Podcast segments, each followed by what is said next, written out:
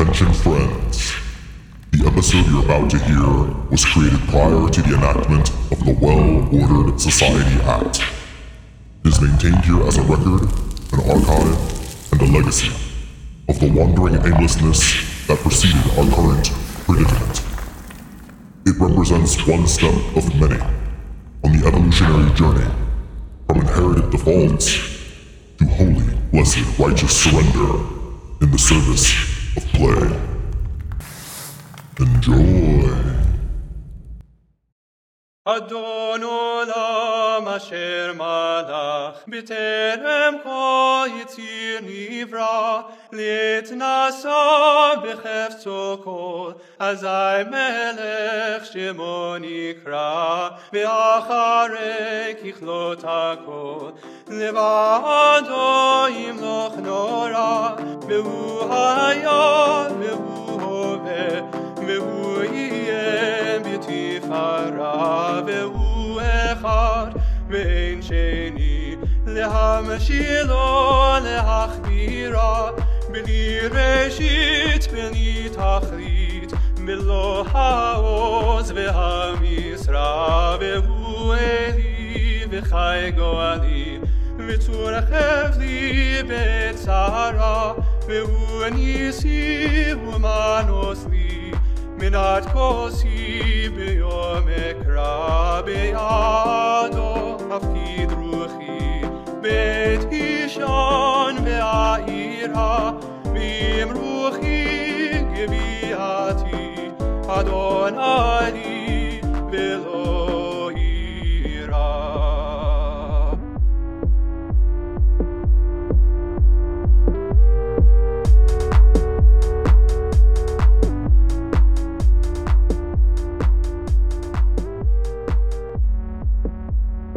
Hello, everyone. Welcome. Thank you for being here once again. That song is called Adon Olam. It is a, I guess you could call it a hymn. Um, anyone who's ever been to a Jewish, Jewish, Jewish Shabbat service would know that song. It's a pretty prominent feature in any sort of Friday evening services, usually near the end of the service. I actually think it's the last song you sing in most Jewish Jewish. I keep doing that. I wonder why.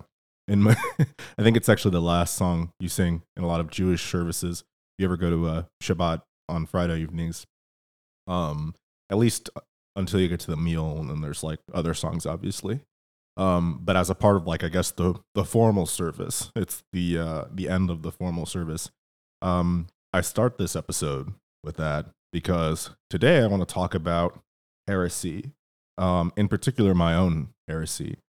Uh every once in a while actually it's it's somewhat frequent um people will ask me what my religious views are and i suppose there's a history to that. When i was a kid you know i grew up with Christian parents. My dad is actually a pastor. Um, so you know, I I, I checked the box of the uh, gay pastor's son. Um, not that the pastor is gay, but the, the the gay son of the pastor. I guess is how I should put it.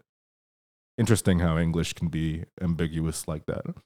Um, but when I was a kid, I you know I grew up with pretty religious parents. They're still very religious. I myself was very religious, actually.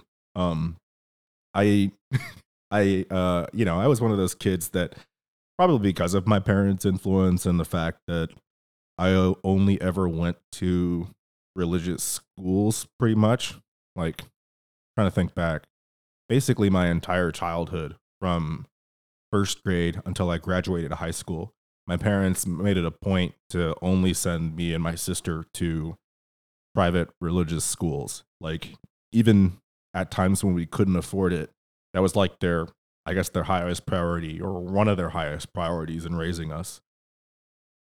They wanted to make sure that wherever we went, we had a, a healthy dose of Jesus in the curriculum, which I don't blame them for. I think, you know, if your parents, you want your kids to follow along in your beliefs.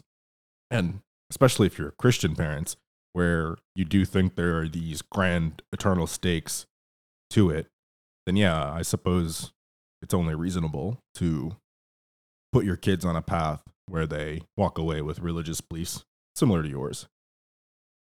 Uh, I guess, unfortunately, somewhere along the way in my own religious zealotry, I'll call it, because you know you you pick up the beliefs of your parents as a kid, especially when your parents are trying as hard as mine did, and you start to believe that way, either because you truly believe it or because you're you know fitting in. You're doing the whole like tribal loyalty to your family, to your religion, to your society, the culture you're that you're around.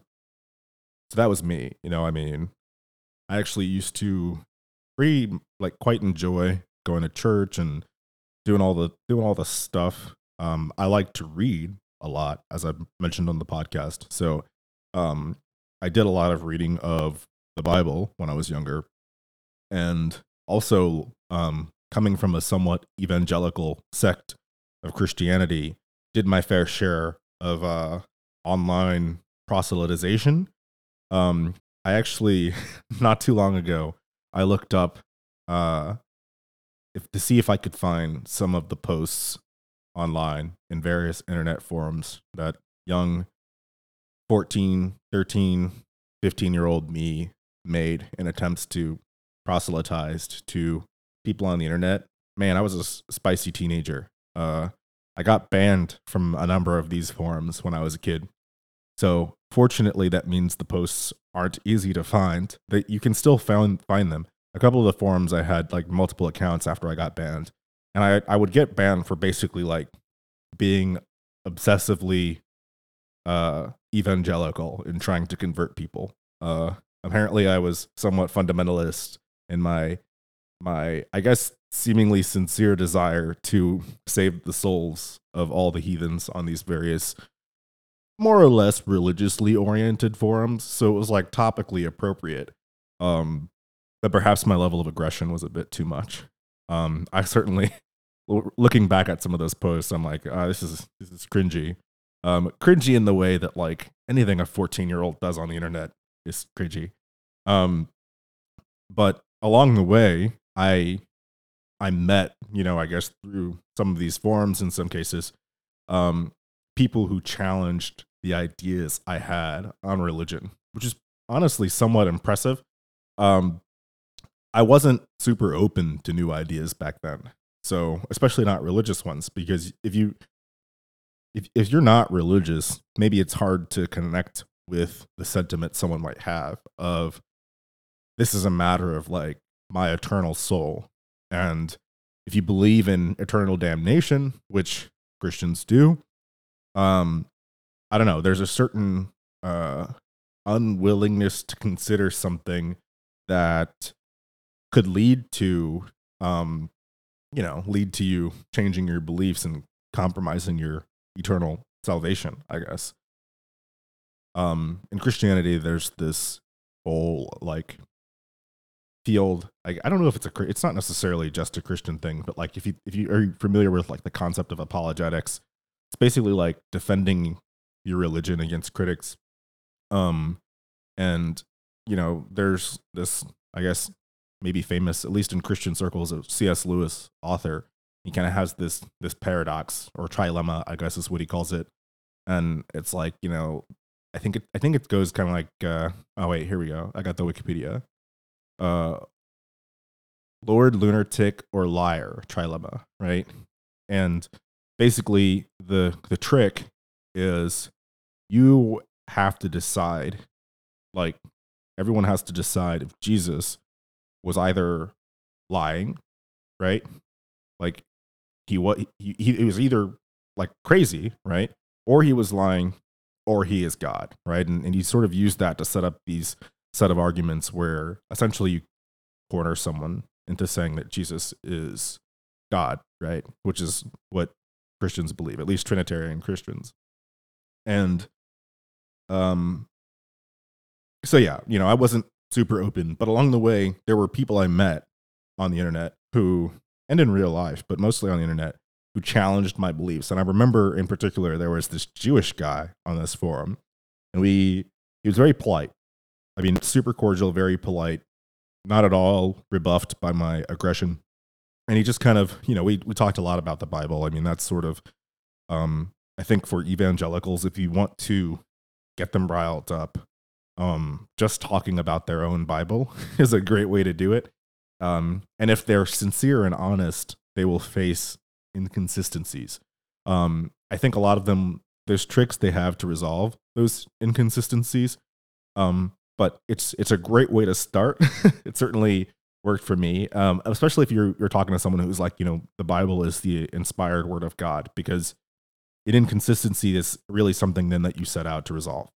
But I had that, you know, that conversation and a few others, and that kind of got me thinking about like Jewish religion. And the long and the short of it is, I basically came to the conclusion that because Christianity is supposed to be an extension of Judaism, and but is like incompatibly so, then that sort of invalidates Christianity, and then it just kind of leaves you leaves you back with Judaism. Now, when I first went through this walk, I was like, well, if Christianity isn't as valid as I thought it was, then perhaps Judaism also isn't, and I'll just give up on religion altogether. Um, ultimately, though, I I don't know. I found the story of Judaism compelling, um, and you know, I I kind of you know I'm I guess I'm sort of attributing my leaving of Christianity to these conversations I had. Um, there were obviously a couple personal reasons why I was open to the idea. Um, foremost of which was I I actually really didn't jive with the idea of eternal damnation. I actually think it's maybe like the biggest thing within Christianity that makes it internally inconsistent. Um, where you have this narrative that, you know, God sent his son to die to save the world, and then people can still go to hell. So, like, that was really, I'd say that was like the biggest thing for me. That all along the way, despite all my zeal and my dogma, I was like, you know, I'm not sure that that makes sense. Um, now, it doesn't have to make sense, right? The whole idea of like faith and Christianity is that things don't have to make sense. But um, I just, something about it, I was like, that doesn't even make sense in like the world of faith. And if you were to take the Bible on the whole and you were to read it through a certain lens, I mean, I mean, I, I know no people, and, and you can certainly see it this way, where if you read the Bible, it reads like this kind of terrible, violent book filled with all kinds of crazy ass ideas. Um, and, and and I get it. I mean, on the surface, if you're not really digging into it and you're not viewing it a certain way, then yeah, I mean, you could look at it as a story like that. Um, but if you are, I guess, looking at it from the perspective of the religious person, whether that's Christian, I would argue even Jewish or or Muslim for that matter, um, it's not really that. It's really this like beautiful story of redemption and of love and, um, I would argue, um, empowerment for the individual um, you, you kind of have to under you have to understand you have to be able to look past some of the like overtly violent segments of the Bible to see that in like the overarching story. Um, but because of that, right, because you sort of see it as a story of love, the the whole notion of at the end of this story, when all is said and done, there are some people who will still be eternally damned, despite the fact that God killed his son to save them. Something about that was just like, I don't know. And and the again, you know, the trick is, well, you you it only you have to be able to choose. Um at least if you're not a Calvinist, right? And and I think that there's like the Calvin I'm not gonna try to like explain it, but my layman's my layman's understanding of Calvinism is essentially they don't believe that there is a choice. So for they accept the absurdity of it doesn't make sense that God would die for some people and then they have to still choose to believe it. Like the effectiveness of the saving act shouldn't depend on the belief of the person being saved, especially because there's an overwhelming amount of literature in the New Testament to, to suggest that you could not choose it. Um, you know, Paul uses this this phrase like you're dead in sin. And you know, if you're dead in sin, if the effect of sin on you is what, you know, Paul at least says it is, how on earth could you choose, right? And and Paul kind of uses this imagery of like there are some people who are moved by the Holy Spirit to believe. So then like what happens if you're not moved by the Holy Spirit? And I think, you know, Calvinists they're basically just like, well, I guess that just means you're shit out of luck. um, which is, you know, I also am just like that doesn't seem consistent with this overarching story of love. And then the Christians who believe in, I guess, choice in the matter, they take on the belief that, well, maybe you're not moved by the Spirit, but God will arrange for someone who is moved by the Spirit to come interaction with you so that you have a chance at some point in your life to choose salvation. And that I would say is like the evangelical doctrine, right? It's like the reason they do the proselytizing is because they truly do believe that they are the vessels for God's um, salvation to come to those who are not moved by the Holy Spirit, because not everyone is, right? Um, you can sort of think of it, um, you know, if you think of the story of the Jews being freed from Egypt and Exodus, I, you know, the Christians and the Jews, I think, have very different views of how that of that story and its meaning. But um, I think, you know, if you were to focus on God hardening Pharaoh's heart, which is a part of the story. So if you're not religious, you're not familiar with that. Basically, Moses goes to Pharaoh and he's like, "Yo, free the Jew- the Jewish people. They are in slavery in Egypt, essentially, or being oppressed within Egypt." And Moses is chosen by God to be um, sort of the spokesperson for the Israelites on uh, to Pharaoh. Now, in part, this is Moses was fit for this because when Moses was a child, he was um, abandoned or basically, and the Pharaoh's daughter brought him into the palace. So he was like familiar with the Egyptian royalty. So he would he would be the ideal spokesperson because he understands the the target audience probably better than anyone else among the Israelites. And along the way, as Moses attempts to convince Pharaoh to free the Jews, um, basically, you know, the story goes God hardened Mo, uh, Pharaoh's heart. God made it so that Pharaoh basically always said, No, I'm not going to do that. And the reason for it is because God wanted to basically use Moses as a vessel and use other people in that story to kind of demonstrate God's miraculous power.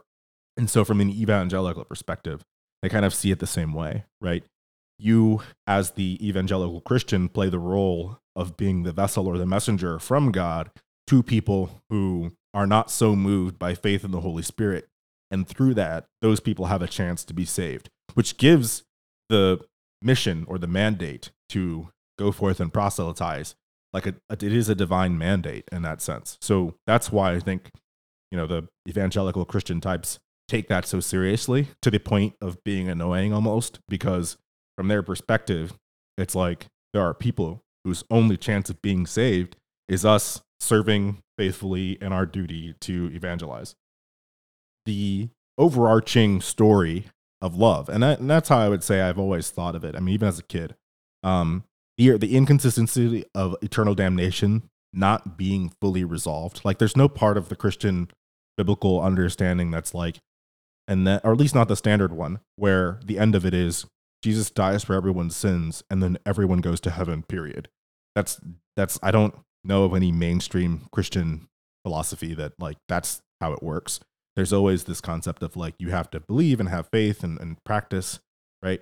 And differing degrees of how much of each of those you need to do. So that was like one of the big reasons why that internally for me, as I guess open to criticism. Like if you were going to take an angle of attack on my Christian zeal, that would be one. And then of course the other was I was, you know, this um, gay kid growing up in a religious setting where at least for the Christians that I was around, like that was very much not okay. You know, it was like one of those um, big sins. And to be fair, in their defense, um, the they, it's not like any particular sin is worse than any other sin, right? So I don't think that anyone formally would say it like that.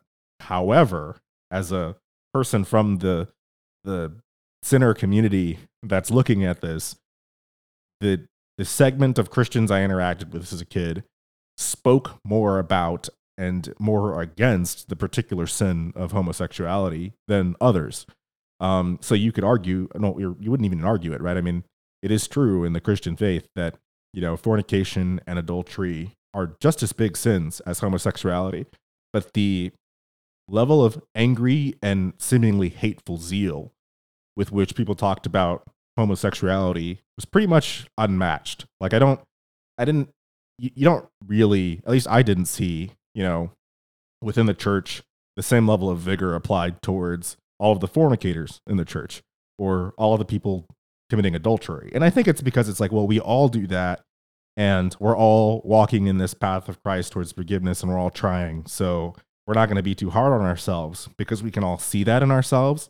But then there's this other sin, homosexuality, which we can't all see in ourselves. And therefore, we can beat up on that more. Um, it's not universal, but certainly I would say like the overwhelming theme and spirit in most uh, Christian circles I encountered, and, and maybe even still still to this day. Um, I think Christians and like the rest of society have gotten a lot better about that, um, or at least a little bit more compassionate about it. but it is still very much a uh, a thing. Um, so those two things were kind of like internal reasons that would would be openings through which someone could shoot an arrow to knock down my Christian fervor. Um, and then you know again the external conversations I would have in my own attempts to proselytize people um, you know, people make their own arguments, they give you their own reasons, and you sort of walk away with, I think, just a deeper understanding for the other perspective. And as I guess a fairly curious kid and also an avid reader, uh, you know, there's just a lot of ways that I was willing to engage that conversation. I've also always had this mindset that I don't, I don't worry about protecting the things I believe. Like I don't anything I believe, I don't hold on to this like well, I can't consider its falsehood. Um, I, if I believe in something, then entertaining the thought that it might be false couldn't hurt it if I truly believe in it. Maybe that's like not a good way of looking at things, but I've always felt that way. Like if my faith in you know Christianity is strong, then there's nothing wrong with having a conversation with or considering an alternate opinion, right? Uh, because the strength of my faith should counter you know, any attempt to shake it. And similarly, like if I believe something is true, then no amount of entertaining falsehood makes the truth not true. So there's n- literally nothing to fear in considering alternate ideas. And I guess I don't know. I've, I've always sort of felt that way. So I, that I think is probably the biggest, I guess, trait I've had that really opened the door to considering other ideas. And then if you dig into if you walk start to walk that path of like Christianity claims itself to be an extension of Judaism. I actually think it would have less problems if it didn't, but it does.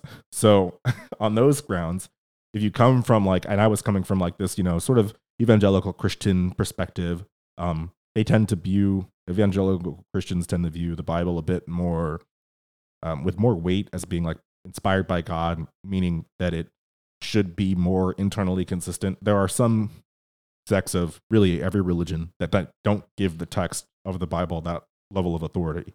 And, and as a result, they're able to like mush past some of the inconsistency in a way that doesn't require them to like reckon with that. Um, however, the sect of Christianity I grew up with um, was very much like the Bible is an authority, and therefore an inconsistency is something to consider um, something to take seriously. Um, so if you start to understand what Jews think, and this is, I think, the big step for me that ultimate, like the, the big step that led to my Christian downfall was a lot of Christianity's view of Judaism. And when I say Christianity, again, I, I realize there's like a bazillion denominations, a bazillion ways to practice Christianity and to understand it. So I'm really speaking from like the perspective of I don't want to say mainstream, but like let's just say like evangelical Christianity. Um, it's probably true for like Baptists and like the Christian Reformed Church, and like there's these these sects of Christianity that are they are fairly common in the United States. You know, it's the the Calvary Chapel sect, the the kind you could you know you were to go to any random church, um, especially a non non denominational one, you'd, you'd probably see this view expressed. But it's um, they have this view of the Jewish Bible, the, the Old Testament, as they call it. And there's all these stories in the Old Testament where there's a Christian view of them. So a good example is there's a story in the Old Testament where God tells Abraham to kill his son Isaac.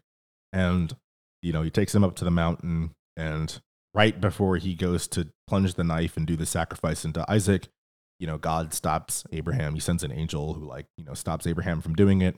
And then Abraham doesn't kill Isaac. And a lot of Christians will view that story in like a Christologic theme, right?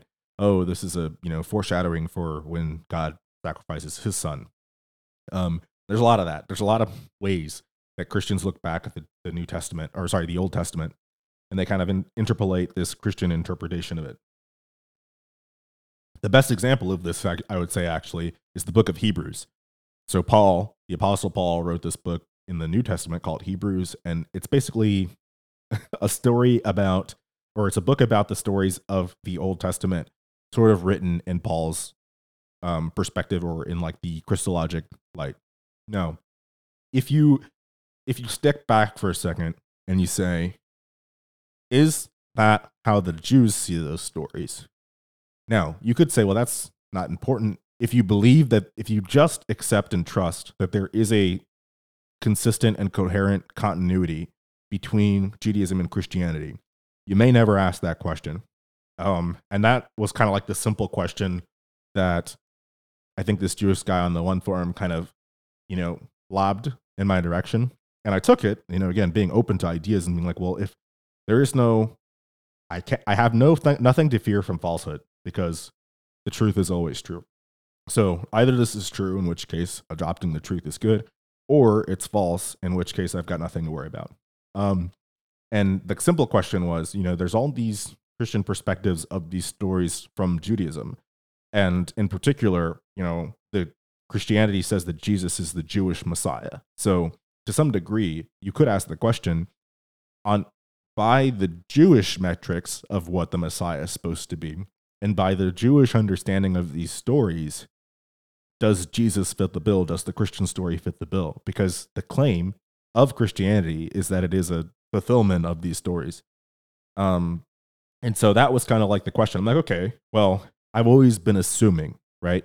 Because you know that Jesus was a Jew and you know you kind of have the whole story of the Gospels where he's living in essentially in a Jewish world and he is a Jew. And so you, you don't ever really question like whether or not the views he had as a Jew, or at least I shouldn't even say the views he had, because actually I think if you go and you enumerate the things Jesus actually said against Judaism, they're not that far off.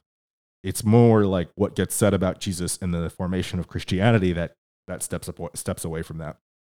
Um, but if you were to just evaluate it on those grounds, I think you start to identify a, a lot of con- inconsistencies, right? Um, and really, the, inconsist- the inconsistencies boil down to the Christian story does not make sense as the extension of Judaism it claims to be. And then I guess for me that was like, well, if it's if it doesn't make sense as the extension of Judaism it claims to be, I don't even really care about the rest of its claims, right? and this is where I, I, you know, I was saying earlier, I think it would be stronger if it didn't try to be an extension of Judaism. If it were just attempting to be a story of salvation from sin, I think it's far more compelling. And I think in practice, many Christians actually view it that way. Many Christians are not familiar enough with Judaism or Jews or Jewish philosophy or really the Old Testament to really be able to like question in any serious manner the extension of Judaism Christianity claims to be. And so they don't. I think they take it on face value. A lot of Christians spend all their time in the New Testament and they don't even really consider or try to make it consistent with the Old Testament. They just assume this continuity. And then, you know, in that perspective, I think it's an, a more interesting story of salvation. One I don't buy, but one that's not like fundamentally inconsistent from in the beginning.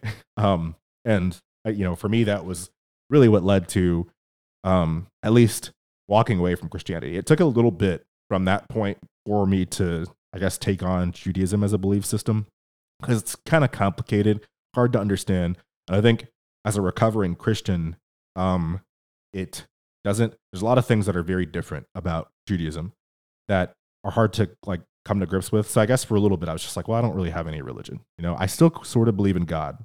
Um, I've never been in this place where the concept of God didn't make sense to me. Um, now, do I think that God has like all of the anthropomorphic traits that tend to be given to him? No. Um, even though I just used the word him, right? Like God, it, the concept, the fundamental force in the universe. It's really how I think about it now. Um, uh, it makes sense to me, right? I don't need it, right? But it's it's one of those things where it's like I just I don't know. I've never really felt the need to question it, and I've always thought questioning it was weird. Um, so like, for instance, it, when we you know talking about Christianity, its consistency with Judaism, it's like that's kind of a a more down to earth claim to be challenged and like worth challenging, I guess. Especially if you're talking about how to live your life, if you're gonna try to align with the life principles of some of these things.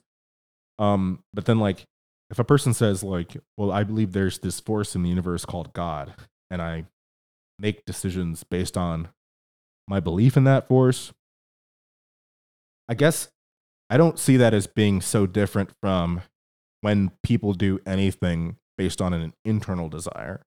So like let's say there's no God and then I'm living my life based on my reason and on my desires and on my, you know, the things I've been evolved to have.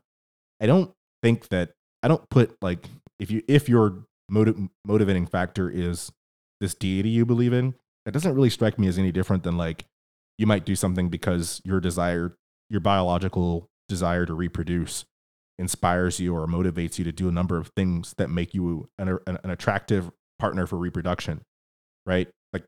There's no there's no need to like justify that, you know? Um, and I've always felt like questioning the mere existence of God or like getting uppity about it kind of would be like getting uppity about the fact that humans have this innate desire to reproduce. I guess in a lot of ways, like my belief in God is flows out from what I think is just a fundamental human motivating force, similar to like the desire to reproduce, where we have this internal sense, desire, longing for a higher force, power, whatever you might call it, that motivates us to do certain things. I think it's why we search for meaning in a lot of different aspects of life. I think it's why we um, we add this layer on top of nature that doesn't need to exist. Humans do, right?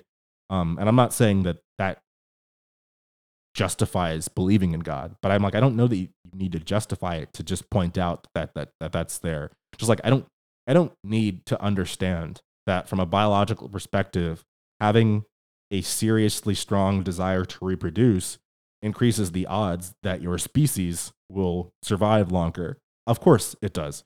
However, even without that explanation of it, you can certainly observe the effect of that. You can certainly say, huh, it seems like lots and lots of people have this biological desire, arguably a need to reproduce, and damn near all human activity flows from that. you know, um, I think similarly, when I look at humanity and I look at the fact that like more than half the world's population believe in a religion of some kind, believe in a deity of some kind, kind of put it in that same box of like, seems to me that humans also have this need, in addition to the need and desire to reproduce, to imbue like a semantic layer of meaning on top of like the base things we observe in nature. And there's also this need to like have that all be coherent and in a unifying view. I think that that drive is also why science works. Like it we only do science because we feel like there has to be an order to it all. Um and so I, I you know, I think that drive, that need within us to try to find and identify and observe order and explain things and invent things like mathematics like it's ridiculous like the monk, monkeys didn't invent ma- mathematics we've invented this whole field of mathematics that works. I mean, I think the shocking thing is it works when we apply it. Um, and like, arguably, there's no reason to do that. I don't, I don't know that we need to do that. And and I don't, I guess, in, in a lot of ways, like I don't question that we did. I don't, I don't actually see our doing it and think, oh man, what's our what's our motivating factor for it? Because it works. And so I think when I think about God and and believing in a deity, I kind of put it in that same box. It's like, yes, the majority of the humans on the planet have a feeling that they would describe as belief in a deity. And that feeling is a motivating feeling typically in a positive ish direction. Now, it can be corrupted and used in a negative way, but that basically explains, you know, why I don't, why I guess I, you know, I'd say believe in God and I don't really question it the same way that I would question, you know, a formulation of facts like Christianity is an extension of Judaism. Um, so anyway, I, I was kind of in this amorphous place of a religion, but still being a believer in God. And then I guess I just dug into Judaism more. Now, I, I do think if you're a Christian and you don't end up an atheist in leaving Christianity, which happens to a lot of people, um, you uh, Judaism is kind of a natural next choice. Um, in large part because half of the Christian Bible, more than half actually, there are more books in the Old Testament than in the New. Um, more than half of the Christian Bible is the quote unquote Old Testament, the Jewish Bible. And if you are at all familiar with those stories, not hard to shift to the Jewish perspective. Now, if you spent your whole life believing that there's like sin, which is fundamentally tainted man, and you have Jesus and his sacrifice as the redeeming factor that's going to propel you towards eternal salvation away from eternal damnation. There's really none of that in Judaism. So it's it's it can be different to overcome that and understand a lot of like what is it the Jews actually believe. Um and so I mean I would argue if I were to simplify it, right? Jews basically believe that God gives them commandments. Those commandments make the world a better place and that's the point. Um so as an example, and this is something that really compelled me about it. There's no real belief in an afterlife in Judaism. Um, and it's not that it's a disbelief and it's not that there's a belief. It's that a it's it's uh, it's a question mark. It is unknown. It is uncertain what happens when we die. And it's uncertain on purpose because God put us here to make this world a better place. So if you were to, you know, I talked a little bit about, you know, the divine mandate that an evangelical Christian sees themselves as, having. Um, and I guess sort of the the way to reach divine salvation or eternal salvation in Christianity is belief in Jesus and, and evangelizing and all that stuff for Jews, I'd say if you were to, you know, try to find that equivalent divine mandate, it's, you know, Jews were put here to um, obey the commandments that God has given, and and thereby, you know, there's this kind of um, concept of like completing creation. You know, God started started it, and like we kind of finish it, and the way we finish it is by following the commandments that God gave us, and and, and in doing so, improve the world. Um, and if you're viewing the world in that way, then like an afterlife is really a distraction you don't really need. Um, arguably, it can only do more harm than good to wonder about what happens when you die. If your demand, your divine mandate, is to make this world a better place. Um, and you know, there's there is some concept of like I don't want to get saying like there's nothing, right? But you know, the concept of the world to come, which is something Jews talk about. Um, you could argue is like an afterlife concept, but it's not. You know, again, it's not clear that that's like a post death revival of the people who have died into this like eschatological end. I think that um, it's you could argue, and and I think many Jews do, that the world to come is merely what this physical world we live in looks like when we have made it better through our deliberate action. Um, so I don't know. I mean, I guess for me, that's a super compelling philosophy, and um, in fact, I mean, I, I remember hitting a point. So, like, you know, a lot of evangelical Christians will talk about the truth in their pursuit of trying to get people to switch. And like, I would, I would even argue, right? Like the C.S. Lewis trilemma I mentioned, like the whole Lord, lunatic, or liar concept that only works if the truth is important, right? So it's like, hey, you have to figure out what's true. And you have this Jesus figure who is important and you could you've got all you know over a billion Christians. You have to reckon with whether or not you think what do you think of this guy who made this claim about being the savior of man and being the son of God. And you have to decide like if Jesus were standing in front of you with that claim, you would have to decide: Are you is he is he true? Is he telling the truth? Is he the Lord, um, or is he crazy, or is he lying? Um, like he doesn't believe that, and he knows it's not true, and he's just trying to sell me on it or he truly does believe it, but he's crazy because he's wrong, right? So that's the trilemma. That trilemma only works. Well, I don't think it works even if you do think you're looking for the truth, but we'll get to that. It only works if you believe in searching for the truth, right? Um, now, I think where it falls apart is there's actually a fourth option, which is the guy standing in front of me telling me that he is the son of God, coming with with my coming with my eternal salvation. He could just be irrelevant, right? Um, and that's I guess a bit of like I can opt out of the trilemma by saying, well, his claim is irrelevant because he is irrelevant. He's just some guy. I, I don't actually have to come to a conclusion about the claims of any person. And I think that's where Lewis's trilemma falls apart is that it presumes that Jesus is worth considering.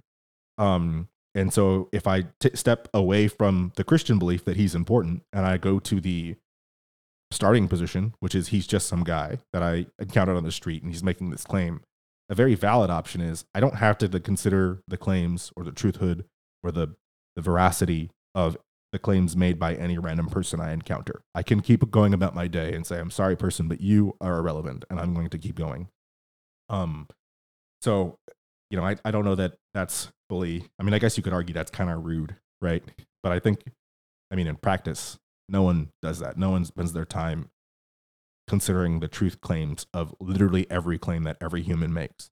We don't have time for that. We don't have the energy for that. Um, so but but you know this philosophy so if you believe in that you believe in looking for the truth then um you know I, I, think that's how you get drawn into religious arguments and i don't anymore you know as a little kid i did a lot you know and that you know my christian zeal and then even a little bit after i shed christianity and kind of started putting on the judaism pants judaism pants um i you still still enjoy a good healthy religious debate and even now i mean i guess over some sake and some good food, I'd, I'd entertain it.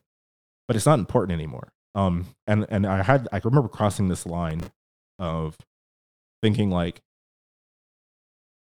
there's a point where it doesn't matter if, if the story is true. Um, and this is where like, so I, you know, I mentioned the, the core Jewish philosophy, and I'm like condensing a lot of really brilliant, awesome philosophy within the Jewish world that you should all go read if you're into that. Um, but I'm condensing it down into really it comes down to your divine duty is to make this world, this physical, imperfect world we live in, a better place through your continuous choosing of good over evil, right? Your continuous choosing to obey the commandments, right? You know, the reward for obeying commandments is the opportunity to obey some more, right? So like the and and and the fruit of all of that is this world we've been given as a gift gets better. There's an infinite potential we have to make heaven on earth, right? Like that's how, if I were being poetic about it, I would say like the Jewish view isn't if I do everything right, I'll die and go to heaven. That's not really the Jewish view. The Jewish view is if I do everything right, earth will become heaven. Like that is the world to come. We've we made heaven into earth through our through our commitment to obedience to like the divine will.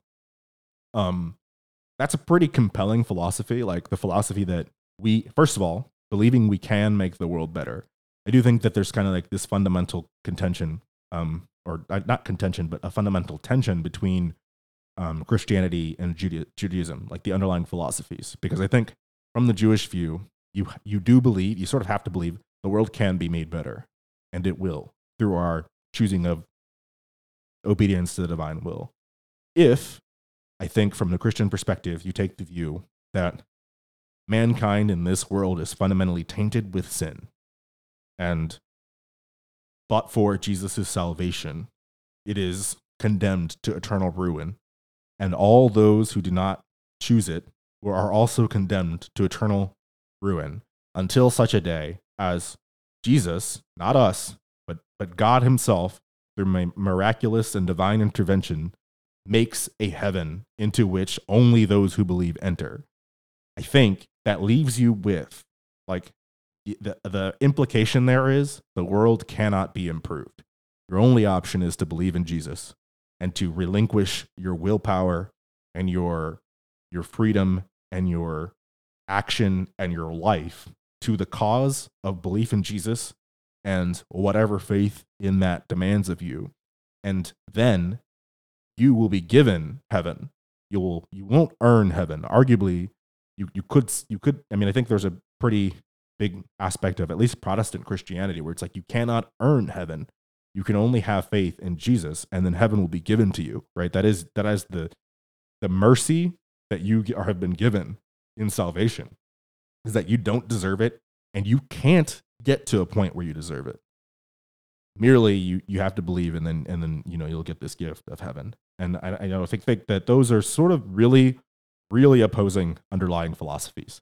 And i do think that if you believe that you don't believe you can make the world better so there's a whole like commentary i could go down and maybe will someday on how i think that underlying aspect of christianity actually explains a lot of some of the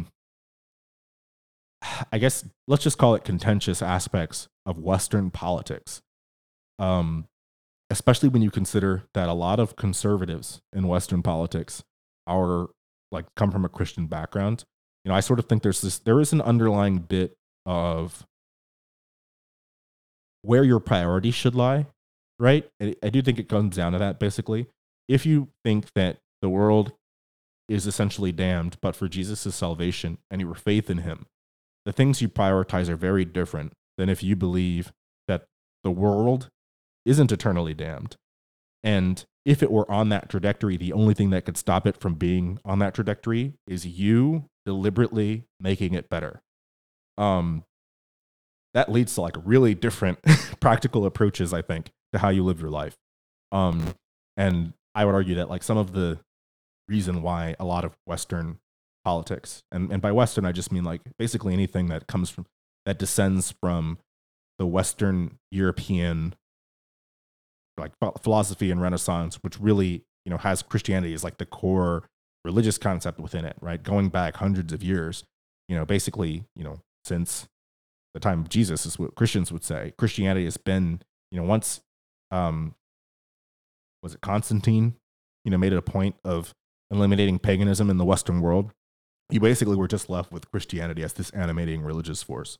So whether it's Catholic or Protestant, and throughout all of the West, you have or Western Europe, I guess, and then its descendants like in North America, um, you you have this like very Christian ideal dominating, um, and I think under it is the world can't be made better. God can save the world. God can save you, but you can't save yourself. You need Jesus, and the world can't save itself. The world needs God's divine inter- intervention. Like, what kind of policies do you recommend when that is your philosophy? Versus if your philosophy is, I believe that I am here to make the world better, like I have been given commands, and the result of these commands is to make the world better, and the metric is to make the world better. Um, you know, that's that leads, I think, if you were to take it into the political arena, very different political views. Um, that's not to say that you know every single person with that view is going to be of a certain political bend. I don't know that it's just a one to one mapping, um, but I do think that it does lead to like some very different, um, very different actions a person takes and, and policies a person takes on. So, um, I hit a point when you know, and, and seeing the, I would call it a beautiful philosophy, right? Like we're here to make the world better at, at God, at God's command and with his support. Um, you hit a point where like, okay, so let's say the stories within Judaism, right? The story of the Exodus, the story of Mount Sinai, um, especially as a non-Jew, right? So quick side note, within Judaism, you have Jews who are the descendants of the group of people who left Egypt, right?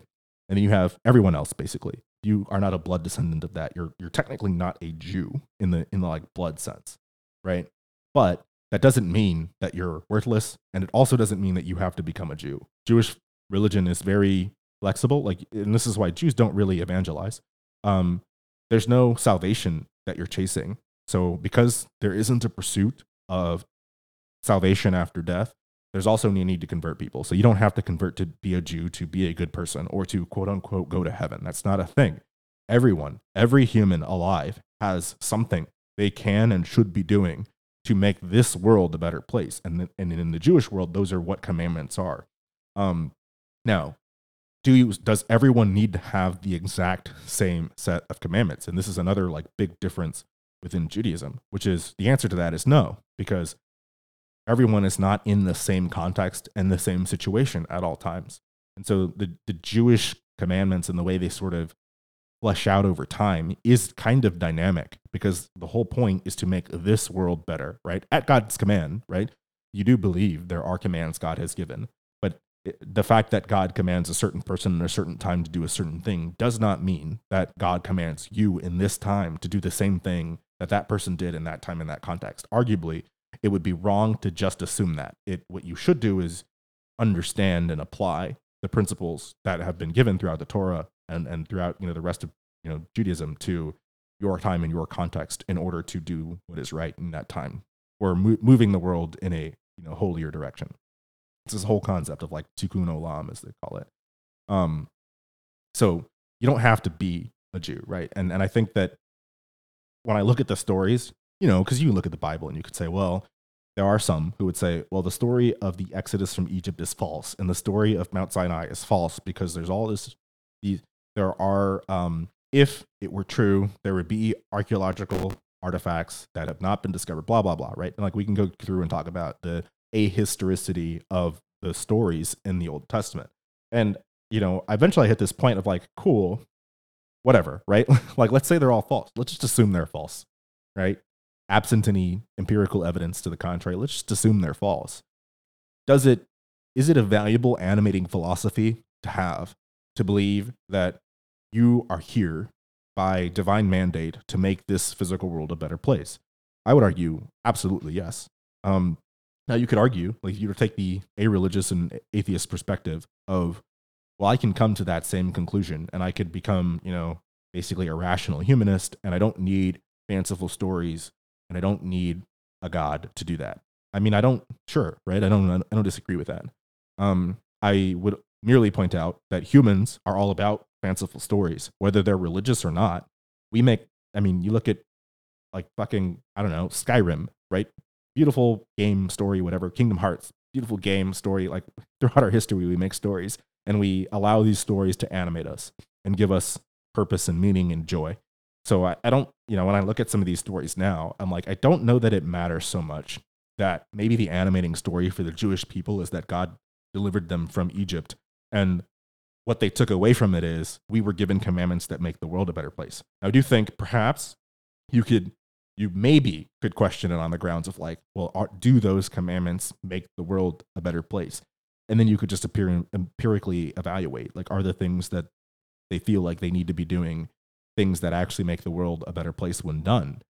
And, you know, personally, I think probably yes. I mean, on on the whole, right? Maybe there's like little things where you could say, well, that doesn't necessarily make a difference, but or maybe there's like little things you could say make things worse. But I'd say on the whole, right? It it definitely does. And I think if you look at it through that lens of an animating philosophy, um, you know, then it doesn't matter to me, I guess, if it's true. Like if the stories that the religion contains are true, so, you know, basically when, when people ask me, you know, what's your religion, right? Um, a lot of times it'll be people who've known me for a while and like, hey, do you still consider yourself Jewish? Um, you know, do you still believe in Judaism? I mean, and the answer is yes, but you know, I, I, what I say now is like, well, I'm a heretic. The reason I'm a heretic is just because I have let go of the need to believe that the stories are true, right? Um, I, you know, sort of take this view of really all religion that everyone has the symbols they need to um, help them make sense of the world. We all pick our set of symbols, and then through that set of symbols, we understand the world. Um, arguably, Gödel, Kurt Gödel made the same argument in um, his incompleteness theorem. Um, so, you know, I think mathematicians maybe are a little bit more amenable to this. Maybe this is how I ended up as a mathematician myself. Um, because you basically say, well, you have your premises, and then you pick a set of symbols, and then from there you can you know, logically derive a number of things that are practically useful. And that's all we're actually capable of, really. Um, I, you know, I talked a bit about, um, I've talked probably three or four times on this podcast about the case against reality by Dr. Donald Hoffman. And, you know, again, this is maybe an unfair compressing and distillation of that book, but it's really saying the same thing. We as humans have an interface through which we view the world. So his argument against reality isn't that there isn't a reality, it's just the only reality we could possibly know is the reality we construct through the symbols we've chosen to understand the world. Symbols, archetypes, um, concepts, paradigms, whatever, right? I'm, I'm, I'm using symbol pretty broadly there. Um, and I would say that it's the same with religion. Whatever your animating philosophy is, you know, I sort of am at the point now where I care more about what is your animating philosophy. And at its core, I want to know do you, as a person, as an individual, believe that your action is not only capable of, but necessary for making the world a better place? Um, you know, when I say that I still believe in Judaism, I think that it is, as a religion, the, the one which most comprehensively captures that in a philosophy and in a way that has more or less remained true over time and in a way that has very clear um, standout examples of that. And I think, you know, I guess maybe more importantly, at the same time eschewing a post death afterlife. Personally, I just think if there's a post post death afterlife you're looking forward to, that's, that is not a compelling animating philosophy for me because I think it's fundamentally at odds with making the world we, we're in better. Um, and I think, you know, of all the religions I've sort of looked into with any level of depth, Judaism goes the furthest in that direction. Um, and a lot of the ones, others that, that do, um, you know, relate to or kind of extend from Judaism. Whereas, you know, the, the folks who are kind of like, well, someday there'll be this grand end and after that grand end, paradise. Just, you know, miss me with that. Now, that doesn't mean that those people should not take that animating philosophy and make the world a better place. And, and to that point, if you do make the world a better place with that, great. Like, I'm grateful for that. Uh, I've met a number of religious groups over time that I think do great work. Um, obviously, a big one is Jews. Um, I do think that there now, if there were a complaint, right, um, or an observation folks could make about it. It'd be like, well, it tends to be somewhat insular, somewhat Jews first.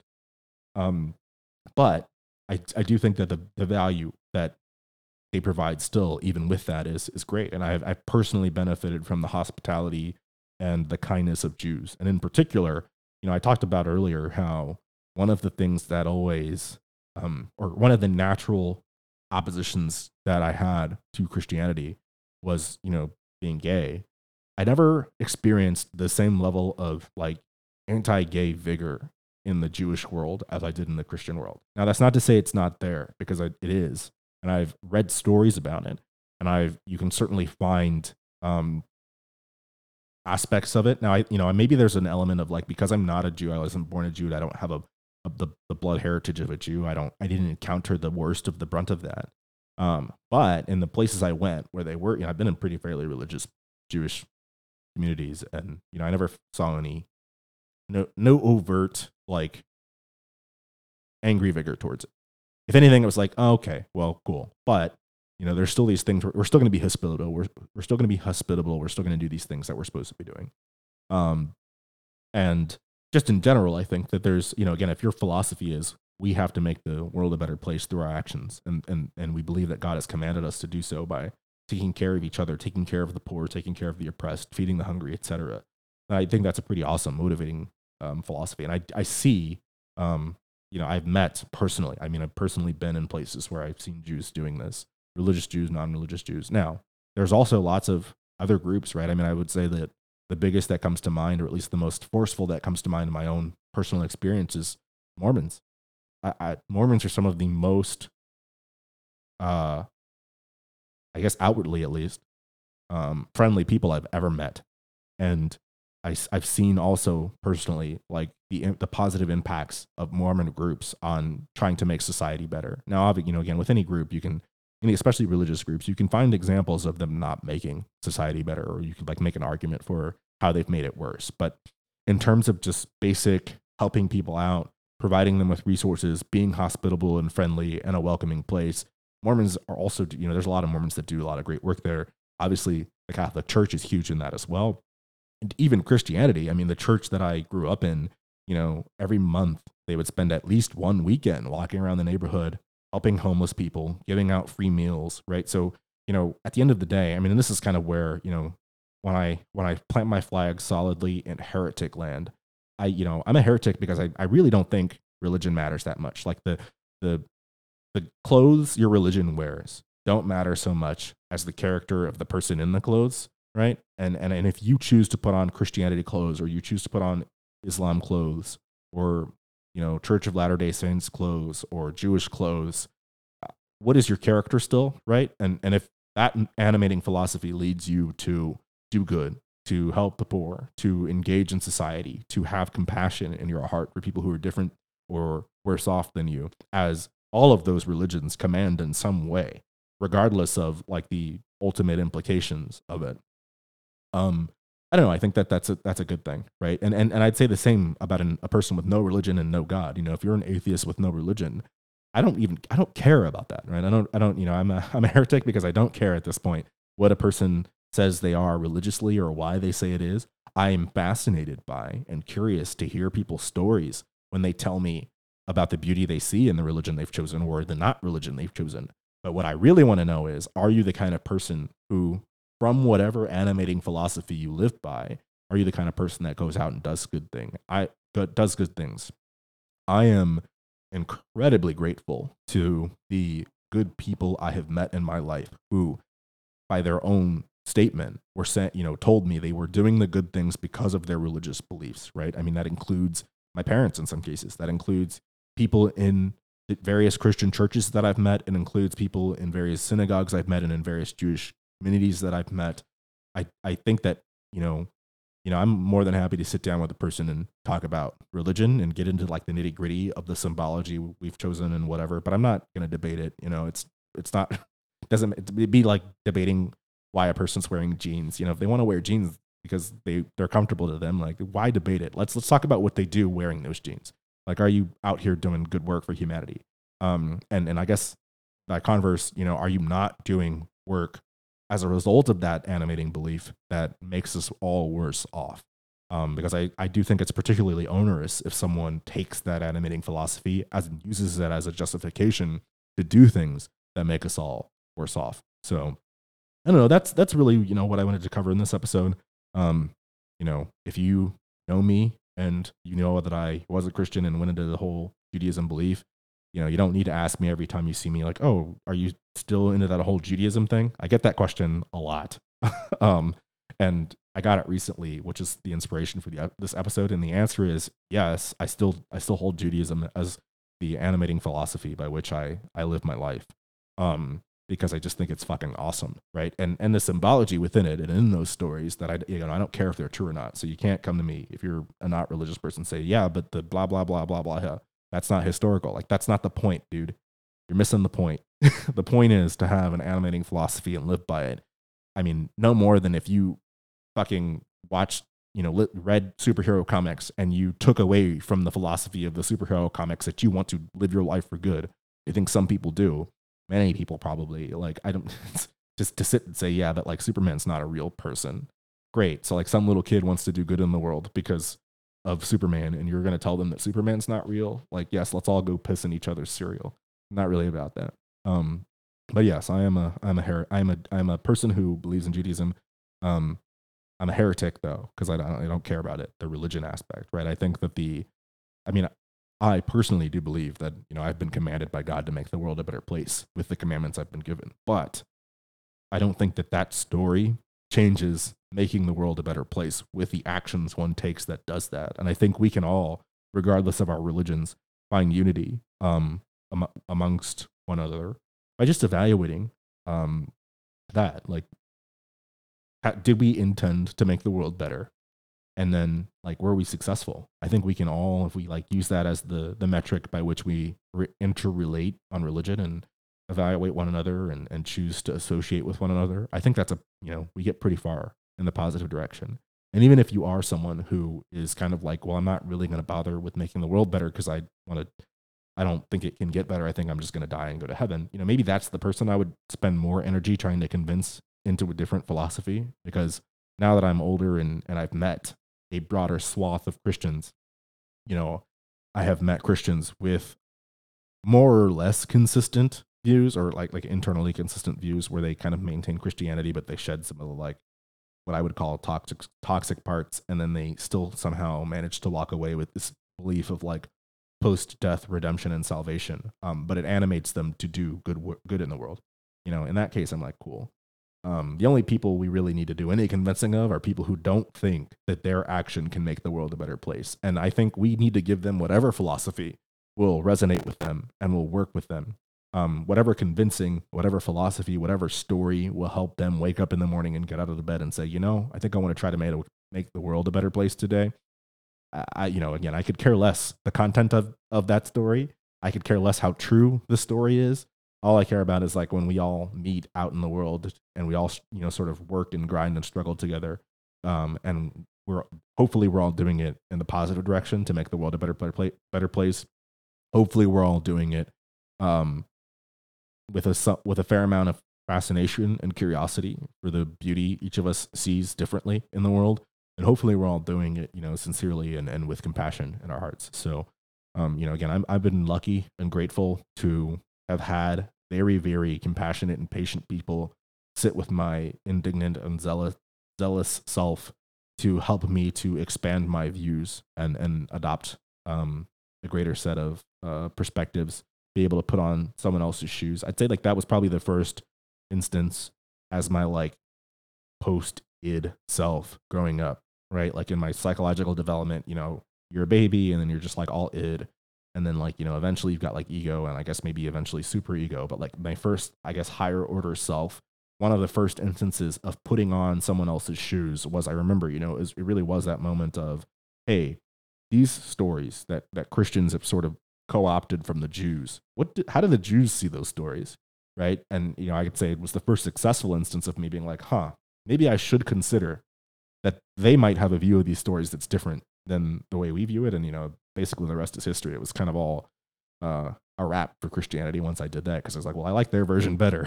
I think their version's a bit more compelling, you know, and that's just for me, right? I mean, I'm not going to say that everybody has to take on that perspective, but certainly for me, um, it is that way. Anyway, uh, thank you all for coming back again to a yet another week. This this week, I did again. We're on a roll now. I haven't recorded, you know, between the hours of midnight and 6 a.m for basically since episode nine. That was the last episode I did that. Now that we've put the episode to come out on Thursday, um, I'm feeling it. I'm feeling it. Um, I did mention a couple episodes ago wanting to do some kind of more interactive thing. Still trying to figure out how I want to make that happen. Obviously, I have the stream. So if you were to go to like any other streaming, well, not YouTube, but I stream on Facebook, I stream on Twitch, The Laughing Man. Um, you can find me there and, and, catch me doing some gaming streams or on Twitch only music streams. Um, and then, but that's then only sort of interactive with this kind of, I guess, topical content around gratitude and, and curiosity and exploration. I don't really have anything that's bi-directional. So I talked a bit about before about maybe like doing like clubhouse sessions or maybe a Twitter space or something. Um, if you follow the Twitter, the at Just Here Club Twitter, um, you know, stay tuned there for updates. There's also the website, justhere.club, and I would post there about such things. Um, you could also just follow my personal socials, the Laughing Man, on pretty much any any platform. And you know, I'll I'll put out there if I'm going to do like a I don't know a clubhouse session or Twitter Space or I don't know whatever it is the kids these do, are doing these days to interact. Maybe we'll all meet in VR chat. You know, maybe we'll all uh, put on some VR headsets from Meta and we'll meet, or not Meta because you can VR chat from anywhere, but maybe we'll all don headsets and, and meet in VR. But um, yeah. That's this episode. Thanks for coming along, and I will catch you in the next one.